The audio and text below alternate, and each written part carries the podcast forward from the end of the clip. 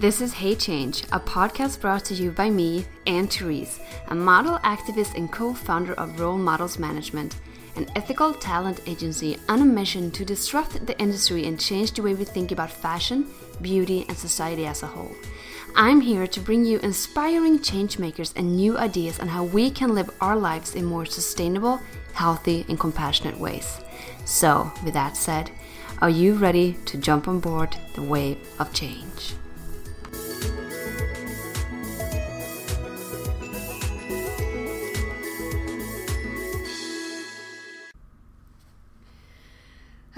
Hey Kerrin. Hi T. Welcome to my floor in Brooklyn. Thank you. It's Um, a very comfortable floor. This is how we do things. This we always somehow end up on the floor, on the ground. We just we were on the ground in park like half an hour ago. We've been on the floor with our vegan Buddha bowls. Like this is just how we roll. That's how we roll. And um, I mean, when I first started, said that I wanted to start a podcast, I reached out. I'm like, Kerrin, you need to be my first guest on the show. You're like, of course. And then for some reason, you're like, what, number 20 or something? I don't know what happened. You have been way too busy, girl. But here we are finally. And this is like the least planned interview I've had so far. But I was like, let's do it. Well, this Let's is how it works. There's a particular kind of serendipity that I think happens in our friendship. So this is just a perfect expression of that. Exactly. So why don't you just share quickly how we met? So I am friends with your former roommates, Ben and Cassie. And Cassie and I had been planning a dinner at her apartment um, for a long time. And when the day finally came for the dinner, I had like lots of other things going on. And for some reason, even though I had so wanted to go to the dinner and been looking forward to it, like for some reason it didn't work for that night. But I said I was going to go, and so of course I'm going to go. And so I go, and we're in Cassie's room looking through her jewelry. Of course, as soon as I got there, I was so glad I said yes. And this girl walks in with the only top knot I had seen that was better than my own. this bomb ass tattoo on her arm, this incredible black sheath dress, and these black glasses. I don't think I have ever girl crushed so hard at first sight before in my entire life. Oh, thanks, love. and that was Therese. it's it's insane because I was having a similar day. I just it was in the middle of fashion week and I'd just been working and it was so hot out. And I came home and you know I was living there and like oh we're having friends over. I'm like I live here. I cannot can't I can't not attend the party in my own home. And I was like oh that some girl just got here and I walked in to Cassie's room and I saw Kerrin. I'm like damn girl you're like really cool and I think we just connected and we, we talked for like 30 minutes straight. No one could interrupt us. we ended up spending like the majority of the dinner together afterwards Yeah. and i remember there was this one point where you asked me so you know what's your sign? And i'm an aries and you're an aries. And of course we were both aries. And Yeah. it's kind of this uncanny thing where like my nearest and dearests are all aries. And so i think that was really just one of the first examples of like this friendship making sense. Yeah, and I remember telling my mom, I'm like, I found my soul sister in the term of mm. like, she's me just in a different hair color. and I know that I can be very intense sometimes, and i think that's some we when we when we see each other, it becomes like a very specific date. Yes. I, I can remember each time I've seen you, and I remember I was looking for a new place to stay, and my boyfriend was like, "Why why, why don't you just move in with Kerrin?" I'm like, "Do you want two on me?" He's like. No, I'm like, yeah, so that's why it's not gonna work out.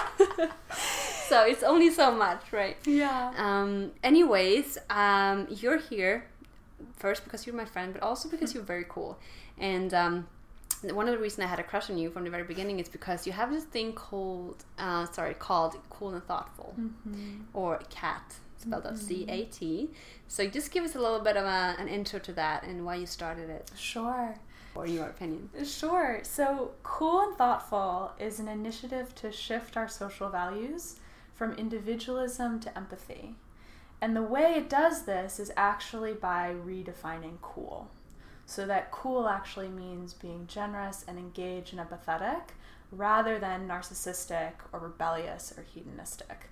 So, this is a project that uses aesthetics, uh, especially visual aesthetics and also fashion as well as events to actually redefine what cool means so that we are aspiring to being generous and engaged and really gener- generative excuse me in our problem solving Um, I attended one of your workshops back in January, your first cool convening, as you chose to, to name it.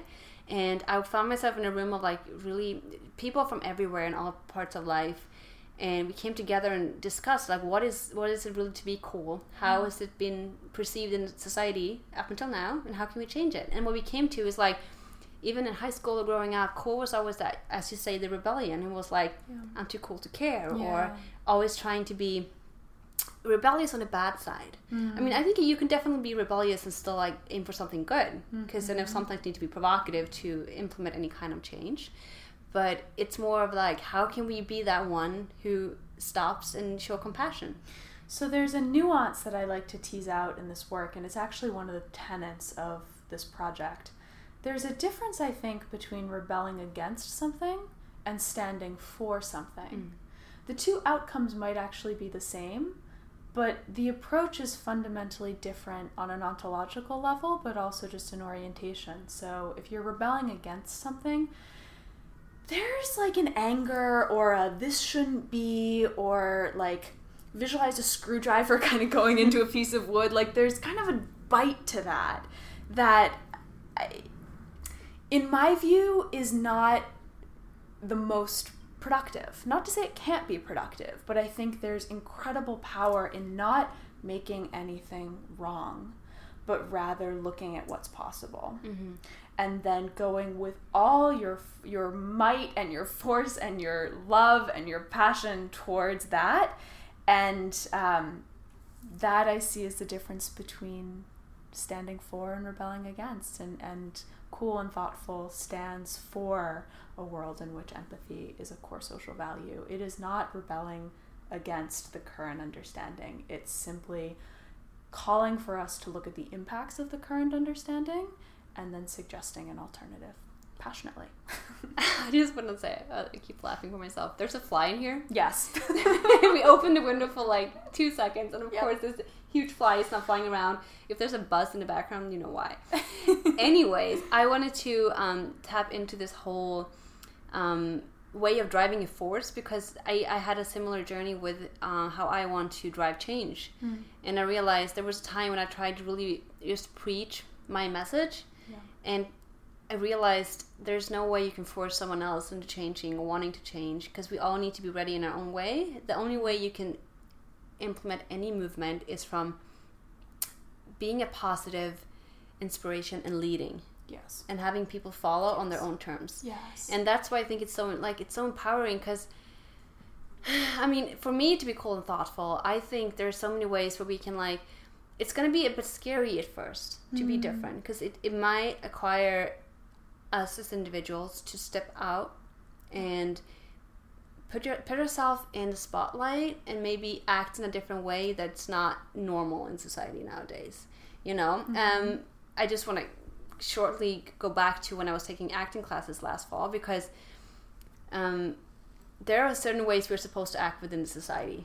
And it's actually working against our nor- like our human behavior. Because if, if we see someone who's sad or is crying as humans we want to go up and soothe that person Sure. you know? Sure. But you don't really do that in society because it's not looked upon as you know Mm-hmm. uh, it's not acceptable in societal terms. So we actually are acting more like robots. So i think what my definition of cool and thoughtful would be to like actually follow on that instinct and be like well that person needs me right now. How can i be cool in this particular situation and share my compassion with that? Um, and i know you have a lot of different ways of i mean it's such a broad term but if you were to share something like three things that you think you can be really cool and thoughtful. Like how are you cool and thoughtful? Hmm. So I think first is, you know, to just be clear about what we mean by empathy because it's a word that we hear more and more these days and it can actually have a lot of different understandings. And this I think is the double-edged sword of a buzzword, you know, the positive side being that it comes into more of a mainstream lexicon and the other side of that being is that we can think we're talking about the same thing but we're actually talking about something different. So this feeds into the first way in which you can be cat, meow, cat too. sorry, um, which is you know cool and thoughtful. uh, Defines empathy as a practice of imagining how the world looks to others. A practice of imagining how the world looks to others. That doesn't necessarily mean feeling their pain. Mm. You know, that doesn't necessarily mean adopting their pain as yours. that doesn't necessarily mean being nice, you know, and as you know, that's a distinction that I've I've heard recently, um, actually from a firm called Sub Rosa that does a lot of work with empathy. You know, one of the distinctions they really draw is that empathy doesn't mean being nice. But the first way you can be cool and thoughtful is to actually start to build that muscle. You know, if you're in a place where you are upset with someone and you are reacting against something that they are doing or saying, see if you can find it in yourself to just pause for a second and see if you can imagine how the world might look to them. Like what might be going on? And sometimes this can even be as simple as acknowledging that there are things going on for them that you are not privy to mm. and that those things are shaping how they're responding and how they're acting.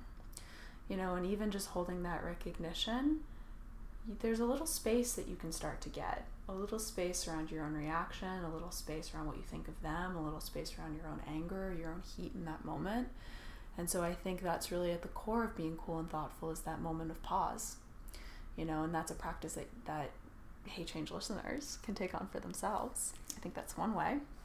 Before you go on, please, because I just thought about something that happened to me the other day. What you're saying about like what one word can mean to two different people. Yeah. And we think that we're communicating in a way that's very linear, but it can be so different. Completely. I was uh, looking at my Instagram story, and a close friend of mine here in the city, she's in, she's um, currently in Italy, and I love Italy to begin with. And everything she's posting right now, I'm like, oh, I want to be there. So I commented on one of her photos, and I'm like, oh my god, I'm so jealous. And she's like, not jealous, be happy for me, you know? Neg- yes. It's such a negative word. I'm like, yeah. So, in my opinion, yes. if I say I'm so jealous, I'm saying that in a positive manner. Like, I'm so happy for you, girl. I'm jealous. I yes. wish I could be there. Completely. But she perceived it as something negative. Mm. And I really realized that, wow, you know, we think that we are so clear in our communication but we're not. No. And I think sometimes there's so much complication going on due to that. Yes. Especially today with emails and messaging and texts and everything. I mean, I even had a really hard when I was working part time for this firm. Uh, I got all my jobs from from one of my coworkers in Vancouver, so all our communication was going on through like just typing. Mm-hmm.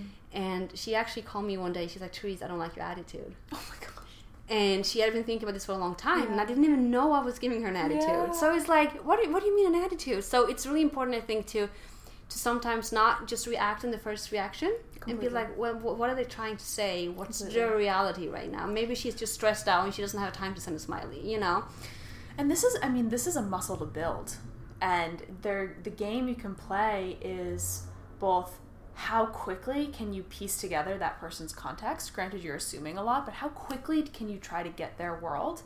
That's one game you can play. And then the other game you can play is how deep do you think you can imagine their world? Hmm.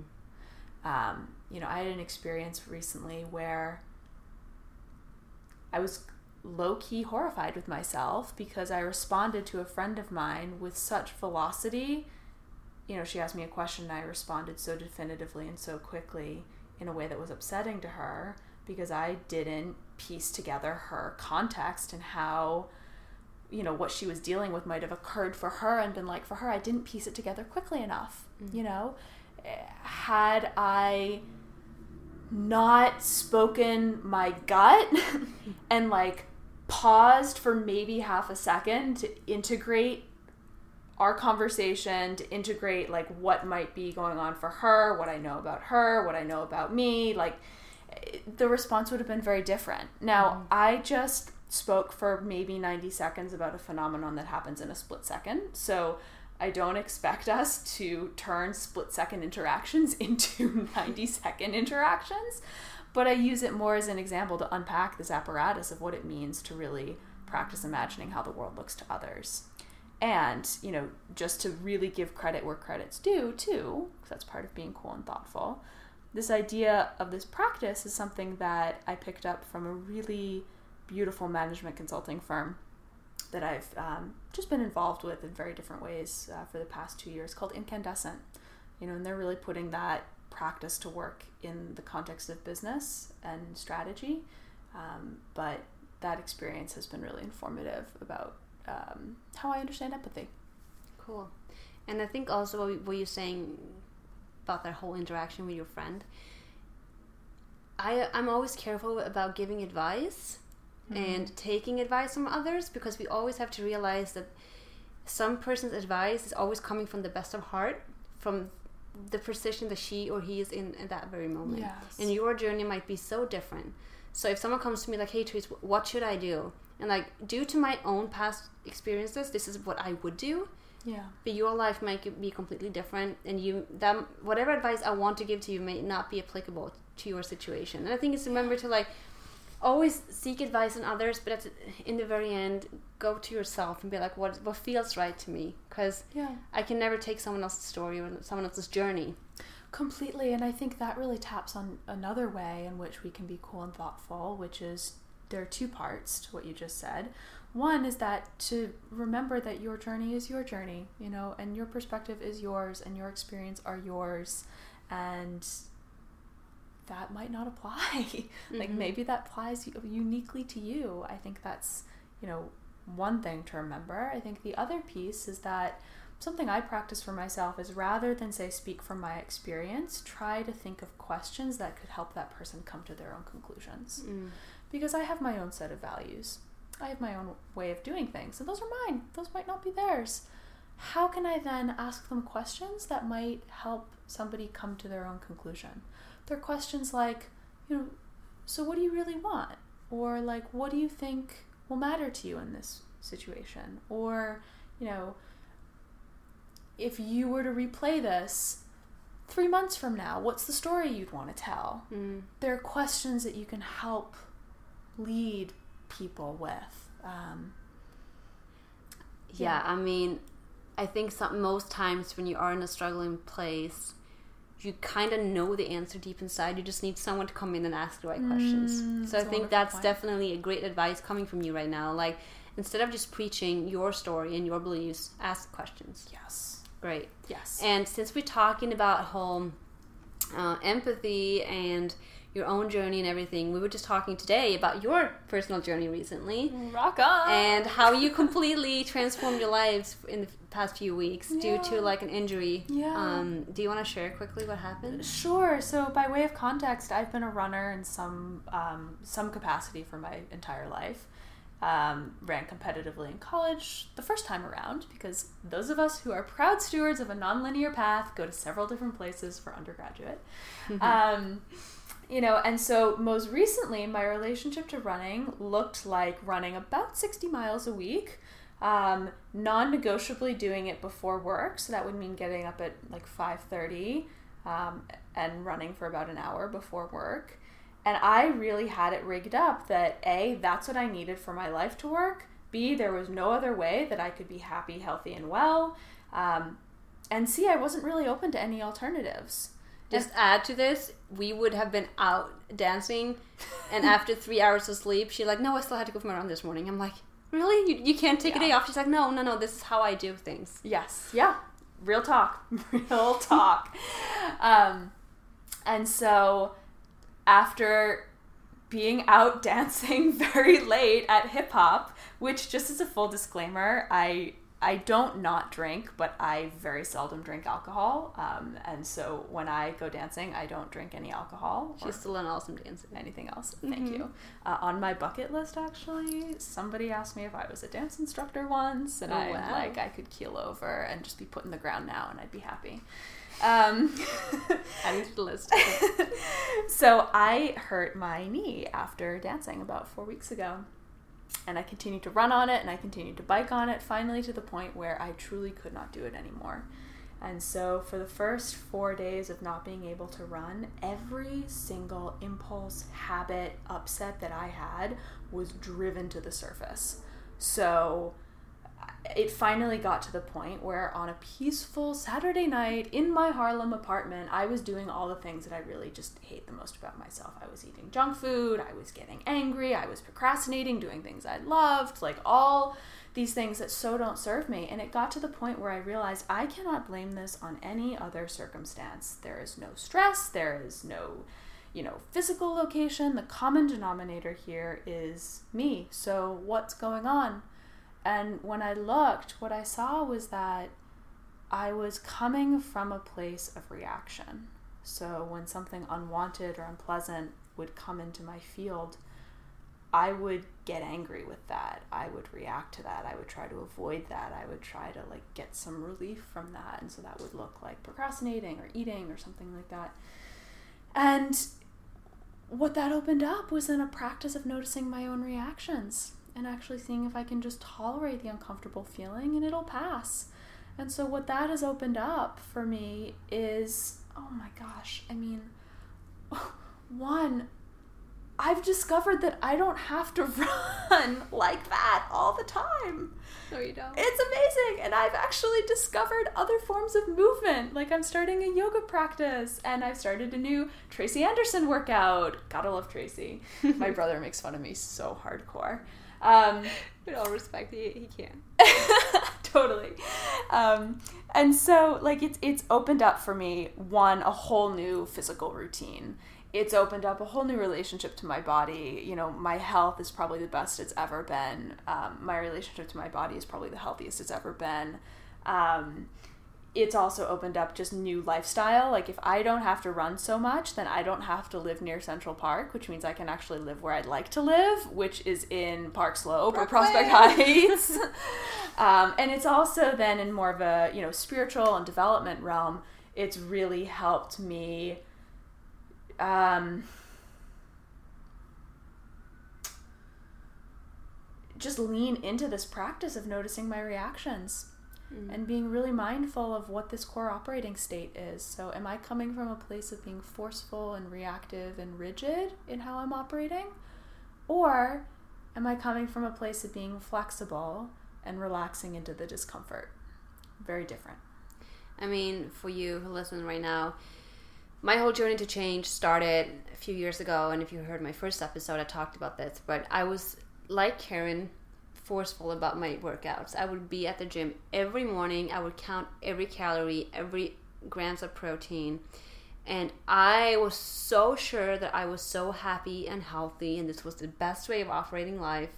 Didn't matter how many times my friends or family were saying that that's not a healthy way of living, you know. It's if you're in that, it's so easy to get trapped. And I think especially for women, it's I don't know why I, I'm not going to say that because I know a lot of guys in the same position, but it's just like we implement these systems and we think that if we don't follow them, we're not going to be happy. We're going to lose the bodies and whatever. And we actually we think we being we think we love ourselves because we're taking care of our bodies, but it's something so wrong with that picture because I think it's on a spiritual level, and I think we both we both been through a, similar journey in the fact that something needed to happen so dr- dr- drastically that we had no choice but to just like sit down and be like, what's going on? Yeah. And finding the balance and definitely work out, but maybe try something new. Do I have to do it every morning? No. There are mornings I usually go for a walk in the morning. I recently discovered that you know, especially now when I live with my boyfriend, every now and then it's nice to just stay in for another 10 minutes and have breakfast together. Well, when he know? looks like that. I know, right? It's like, you know, I have a hot boyfriend right here. Why should I go out? No, but it's just like, can I plan my day differently? Can I go for a walk later on? Yes, I could.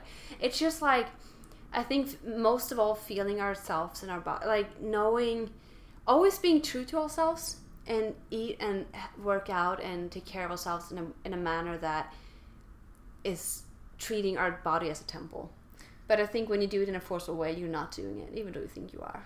And I think there's also an element here too around wisdom growing. Mm. You know, we were T and I were having parts of this conversation in the park earlier, and you know, I wouldn't have heard it from her if she told me that I could do things differently.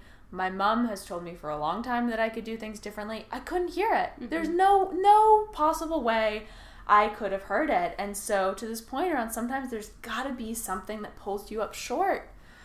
And I think, you know, one of the conversations my mom and I were having around all of this recently was she asked me, What do I do when I know that you're doing something like that mm, again? I was just going to say that. Such a good question. I and know. I mean, on the one hand, I think that sometimes you can only learn it for yourself and you yeah. have to experience it yourself one thing we came up with, or rather I suggested, was well, mom, you could say, you know, this is like the running thing, mm-hmm. and draw an analog. But I think even then, there's there's no guarantees that I'd be able to hear that again. But that's I mean that's what it is to be in your twenties. It's like you you gotta learn this stuff. I mean, that's something we said too. It's like, and if you're listening right now, if you think of a person that you would want to nudge or like, oh, that's exactly how I feel about, you know, my friend or whatever, my sister. No matter how much you try, you can always nudge, but if they're not ready to make that sh- shift, it's not going to happen. They have to be ready and they have to go through it because the experience is part of the journey. Hundred percent. The value is for them to discover it and experience it for themselves. And always, of course, be there and be supportive. Sure. Like, not just watch someone go right into the wall, but I actually, what you said, like, what do you do? I, I made up this system with my boyfriend, and I found myself in a very negative pattern recently. He's like, Therese, this is so not you. Like, why? Why are you acting this way? You're supposed to be that, you know, positive spirit, always like looking at things from the great, like the sunny side of life. I'm like, I don't know what's wrong with me, but I'm like, okay, I'm snapping out of it, and you know what?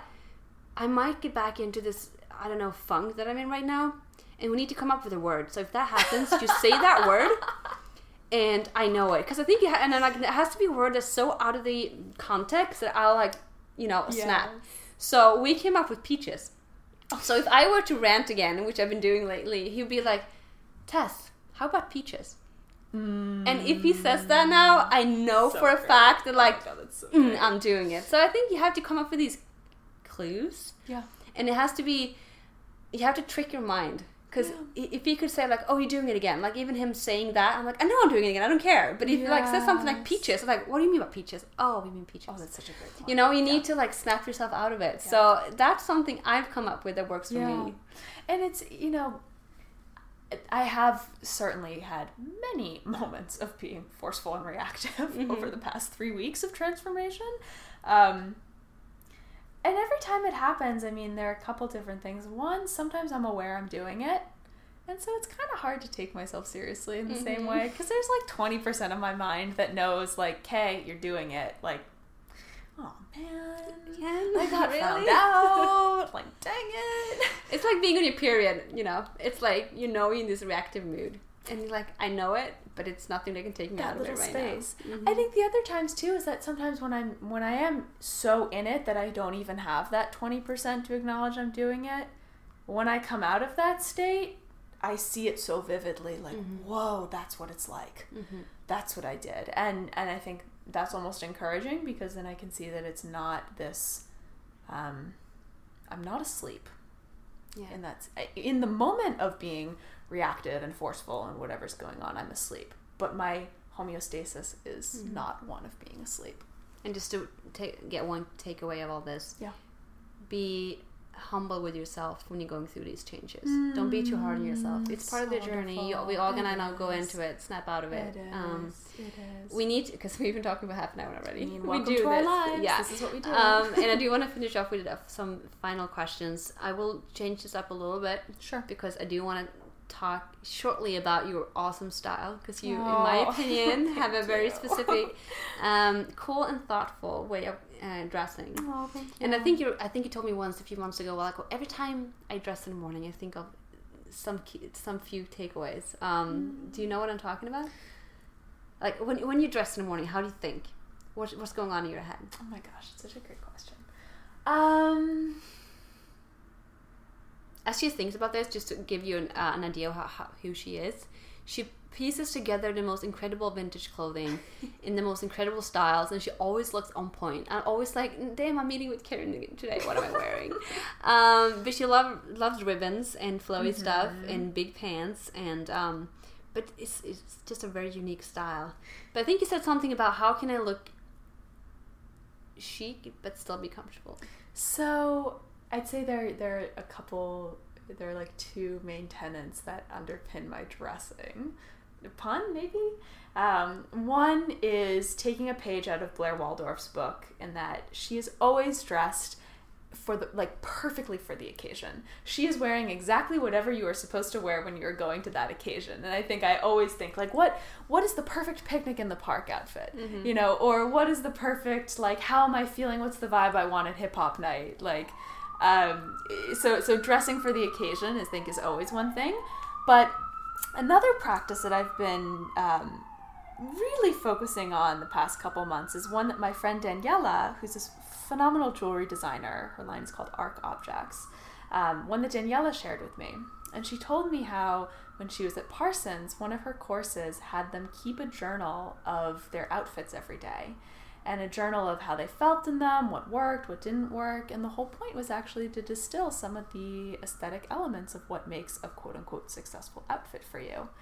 And so I spent some time auditing my own sartorial choices. Um, didn't keep a journal, but kept a mental one in my head.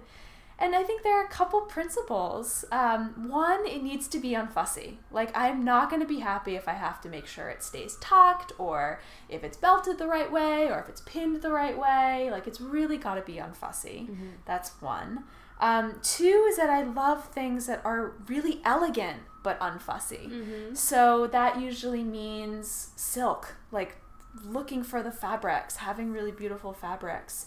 Um, you know, for me, unfussy also shows up in silhouettes. I really love loose silhouettes, though I have to be honest, like, as I've gotten more comfortable with myself, like, I can go for a wide legged pant that's fitted up top. Mm-hmm. like, it doesn't have to, it doesn't have to be a potato sack. Like, we can handle it. Um, I think also too, like kind of in terms of the aesthetic element of it, I'm such a '70s girl. I'm mm-hmm. so '70s, um, but I'm a tomboy femme. So you know this athletic sensibility, you know, not having a lot of curves, like that uh, tomboy in me. Um, I, I was thinking this entire time. There's one thing I want to add to all this. Kerrin is a perfect example of being so incredibly feminine and not wearing heels. Oh my gosh, thank you. Because I don't think I've ever seen you in heels. You I always show them. up in sneakers. Always in sneakers. Oh, but she's like the most feminine person I know. Like, oh my gosh. Like, yeah, you. I know you see yourself as a tomboy. yeah. I'm like, I don't, do I really want to agree with that? You know, I know you're a tomboy of that whole like yeah athletic side yeah, of you, sure. but no, you were like you're a girly girl. So okay, so that then paints you like the vivid picture of mm-hmm. my aesthetic and how I how I orient myself because I feel like a tomboy in terms of wearing sneakers and being loose, but I also love whimsy and I'm apparently a lot more feminine than I know. um, side note on that, a couple summers ago, I did this project where I interviewed all my friends and my relatives about what they thought the difference was between a girl's girl and a guy's girl. And the, my favorite answer I got was from my brother, who was like, I don't know, 15 at the time. And he said, Oh, yes, it's that's simple. A girl's girl is a girl who's into obscure things that girls like. And by that definition, I am like the ultimate girl's girl. yeah. Love that answer. And I dress like that. I also believe that if uh, Jane Birkin and Loulou de la Falaise, which was one of YSL's muses in Marrakesh, if they had a child and moved to Clinton Hill, how that child would dress is how I dress. I love you. All right. Um, quick answer to this. Why are you vegan? I'm vegan because it makes sense to me. It's a very logical expression of my values. Um, was that a hard question out of the blue? No, I'm just thinking because it's also, you know. Why should anyone want to be vegan? Well, I think of veganism as a practice, mm-hmm. right? So, you know, it's not necessarily a one and done thing, but it's exploring what the right balance of that is mm-hmm. for you. And what do you think is the biggest misconception people have about vegan people in general or the whole lifestyle that that entitles? Yeah, is that um, you can't be healthy. You just might have to be really intentional about how you get mm-hmm. everything in. Educated. Yeah, educated and intentional. Mm-hmm. I think also that people think you have to eat very boring food. I think the most fun food out there is vegan. Well, I'm probably not the best person to ask about this because I save my creativity for my closet. My idea of cooking is like I've cutting up a cucumber. well, actually, when we cook, when we, I'm doing the quote unquote cook, um, Margaret and I, when we cook together, what happens is she provides some of the ingredients and we end up in a kitchen together with she leans against, against the counter, watch me cook, and then we eat together. I'm the moral support team. You're very yeah, you're great at that. So yeah. awesome. Yeah. All right, so final question. Yes, I want you to give some value to my word, which is retruthing. if we were to look at the world in a different way oh and change the way we behave and think about certain things, like well, how can we take a truth that we're living by right now, change it up, and find ourselves in more loving, compassionate, and sustainable futures? Redefine cool. Cool is pervasive. Cool is everywhere. It is in our lexicon, it's in our advertising, it's everywhere. It is our ultimate aspiration. And when something is so pervasive, we have to peel back the hood and look at to what are we aspiring. And so to retruth cool so that it means being generous and empathetic and engaged, that's a completely different set of things to aspire to. And that's something that will it's a retruth worth retruthing. Thank you. You're so welcome. You nailed it.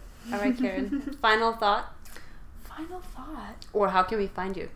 You can find me on Instagram at cool and thoughtful. And you can also find me at coolandthoughtful.com. If you want to get in touch, uh, my email is Kerrin, K E R R I N, M as in Mary, S as in Sam, at gmail.com. And if you're in New York City, we'll be having monthly cool convenings. Mm-hmm. Um, the next one is coming up for July. I'm not sure if this episode will go live before then, but we have one coming up July 7th. Um, and then the next one will most likely be just before Afropunk. Uh, so the weekend before Afropunk. okay, putting it in my calendar. Perfect. and that's that. That's it. Yeah, let's all be cool and thoughtful. Just like that. Just like that. Thanks for tuning in, and if you have any questions or ideas for this pod, please send me an email to anne-therese at rolemodelsmanagement.com. That's rolemodelsmgmt.com.